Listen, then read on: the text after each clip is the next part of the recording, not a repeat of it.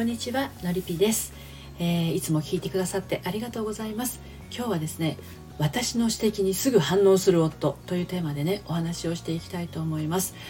あのですね男性はプライド99%でできていると言います。だから指摘されるだけでもですね否定されたとか反対されたと感じてしまって過剰に反応してしまうところって結構あったりするんですよね。でもそんな旦那だと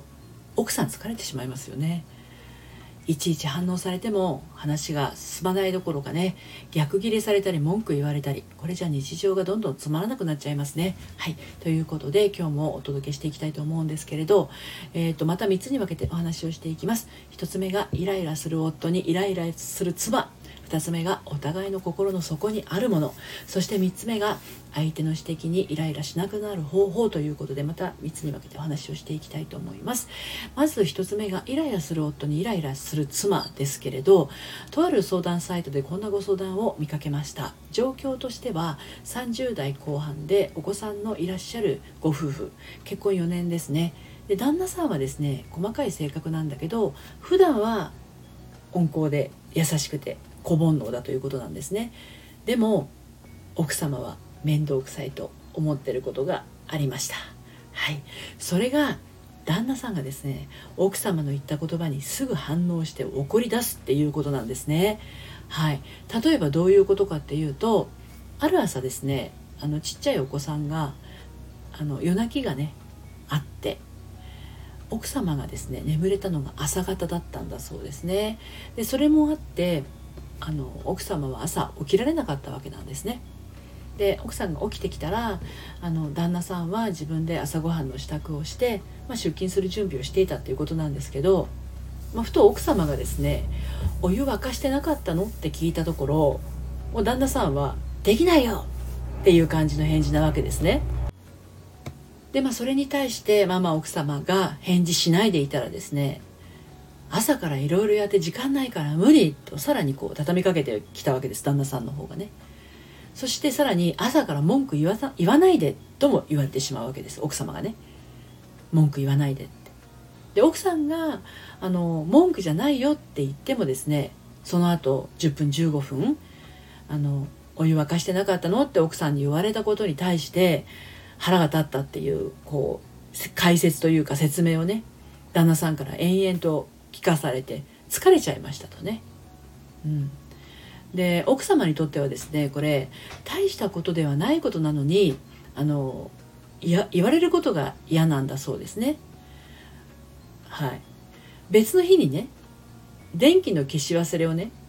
あの旦那さんに言ったらまたあの言い合いになっちゃったそうです。はい、奥様にとってはあのお湯沸かしてなかったのっていうのは大したことじゃないわけなんだけど、まあ、電気決してないよっていうのも大したことじゃないわけなんだけど旦那さんからするとですねあの激怒するようなことになってるわけですよ。でまあ、このご夫婦は結果、まあ、お互いに細かいことは言わないようにしようっていう取り決め取り決めをしたそうなんですけどはいでもあの奥さんはですね日常どうかっていうとこの旦那さんにねお湯沸かしてなかったのって言ったそのお湯っていうのは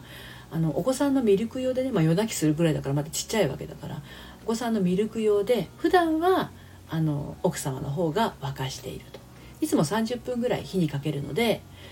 旦那さんが起きた時点でね沸かしといてくれたらよかったなって思ってたっていうことなんですよね。うん、でこの日結果として旦那さんは「もう君はもう絶対謝らないんだよねもういい」っていうふうになって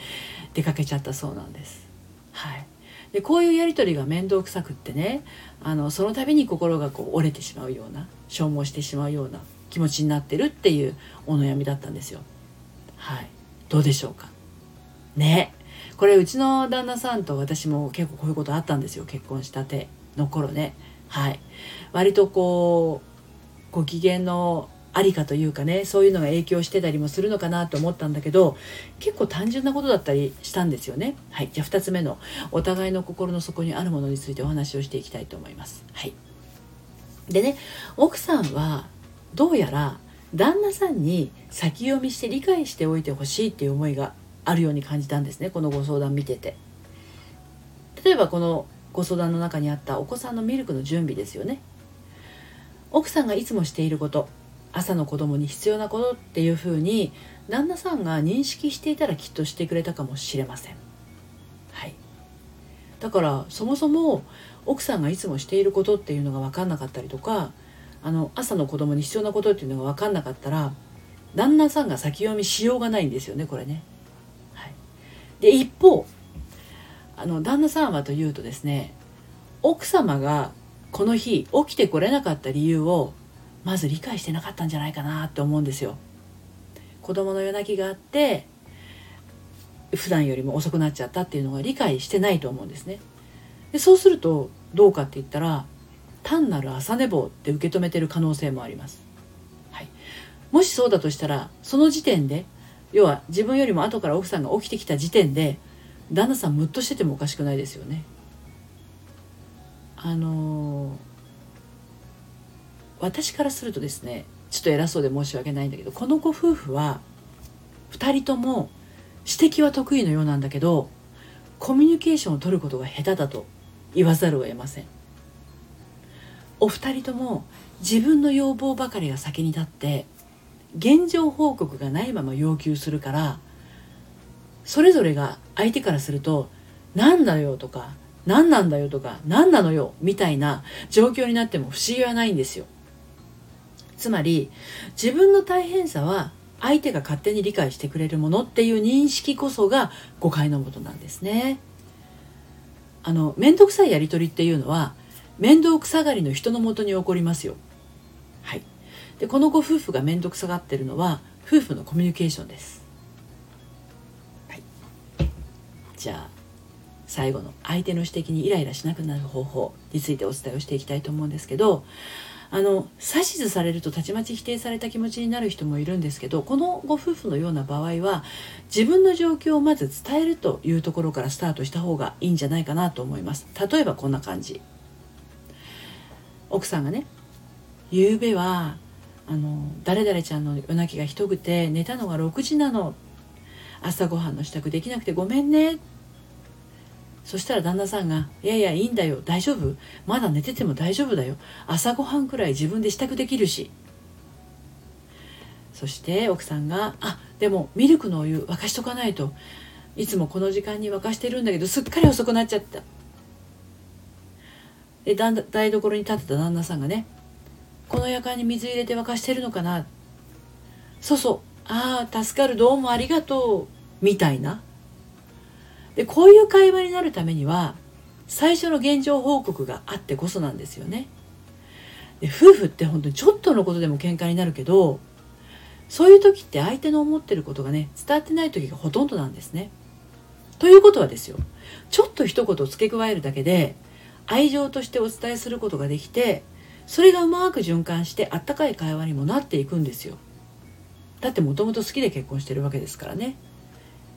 あなたのお家はいかがでしょうか？はい。ということで今日は私の指摘にすぐ反応する夫ということでお話をしてきましたが指摘の試合をすると気持ちもすさむし会話をしたくなくなります。ますますするとコミュニケーション不足になってちょっとの行き違いでカッチンと来やすくなってしまいますよね。まずは状況を伝えることそしてお願いをすることですね。指摘ではなくてお願いです。はい、えー、なかなか一人じゃ難しいなとかねこういうふうに同じようなことで悩んでいる仲間が欲しいなっていうあなたは私のやってる心の遊び場というオンラインサロンに遊びに来てください、えー、こちらは30代からの大人女子向けの秘密基地です。現在初月無料でお楽しみいただけます。入ってみたいなというあなたは概要欄からご参加ください。今日も最後まで聞いていただいてありがとうございました。それではまた。さようなら。